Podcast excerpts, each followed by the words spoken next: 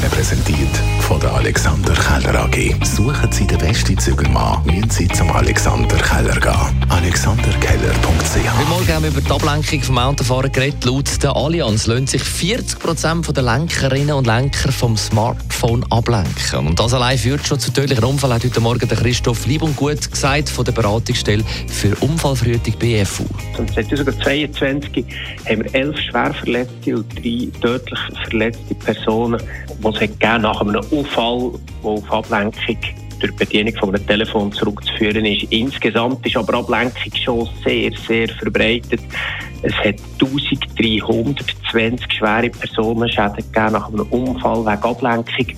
Das heisst, Schwerverletzte oder Tötete. Und das zeigt schon auch, dass Ablenkung eine grosse Gefahr im Straßenverkehr ist. Und ein Grund für die Ablenkung ist ganz klar zu Nachteil.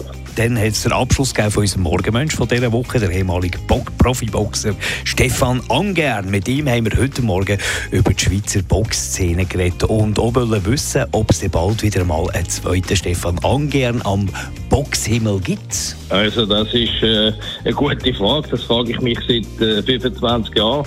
Im Moment haben wir in Bern den Angelo Peña, der der vielversprechendste ist.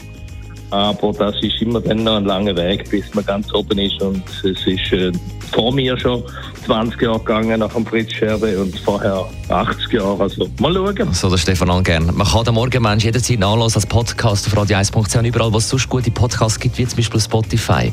Und nächste Woche, Marc, geht es weiter? Wird's lustig. Unser Morgenmensch nächste Woche der Komiker René Rindlisbacher.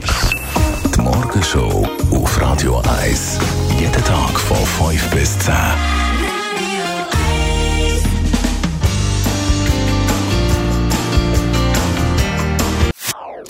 Das ist ein Radio 1 Podcast. Mehr Informationen auf radio1.ch.